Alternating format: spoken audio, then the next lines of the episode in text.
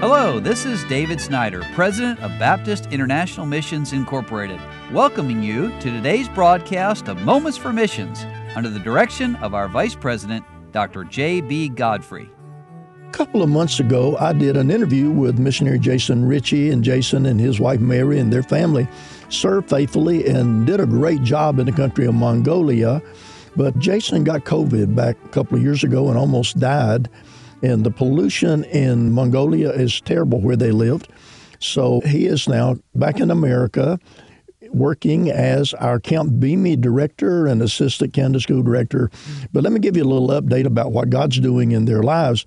Jason says, as I write this update, I'm watching the snow of a Mongolian spring come down outside my window.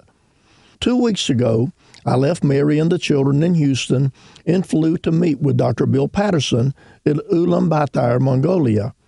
It's been very busy as we continue our oversight of the Mongolian Bible Translation Project. God has done great things. By the end of tomorrow, my last day here, we will have finalized four books of the Bible three in the Old Testament and one in the New Testament. Well, I'm so thankful for these very talented men who give them their time and themselves to work with the national Christians in the translation of the Word of God. Well, now, Brother Ritchie says also a highlight has been time spent with the missionaries, the national pastors, and the Mongolian Christians that we know and love so well. I was able to preach four times in three churches, and it's wonderful to see the growth in the work.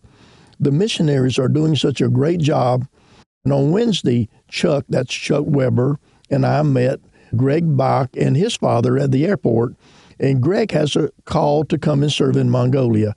Please pray for him as he surveys the field during the next three weeks.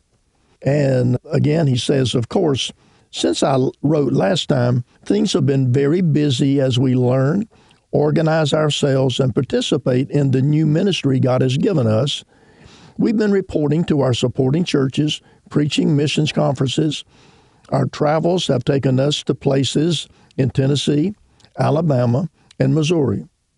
During the next month, I'll be in Texas, Iowa, Nebraska, and Florida. We put 30,000 miles on the van since we bought it a year ago. And thank you for praying for our safety. And I'll add that's sort of typical for those of us who work here, not in the home office, but working out of the home office, traveling a lot, preaching a lot.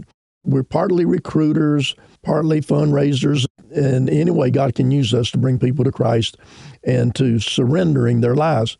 Well, Brother Jason says, additionally, when we are at the BIMI World Mission Center, we fill our time assisting missionaries making application to BIMI, helping with exit interviews for missionaries ready to leave for the field, participating in personal committee meetings for furloughing missionaries, reviewing applications to Camp Bimi, writing training curriculum, and helping to organize and promote BIMI Connect mission trips and we recently helped with the 2023 BIMI Action Conference for World Evangelization.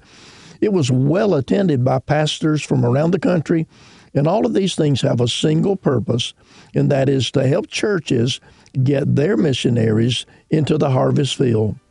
Well, on a personal note, we continue to settle into life in the United States. We're in good health. School is well on the road though it's a lot of work for Mary to juggle.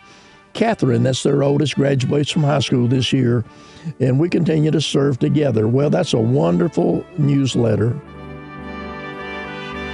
You've been listening to Moments for Missions. For further information, please write to BIMI, P.O. Box 9, Harrison, Tennessee 37341, or call us at 423 344 5050 or you can visit us online at www.bimi.org.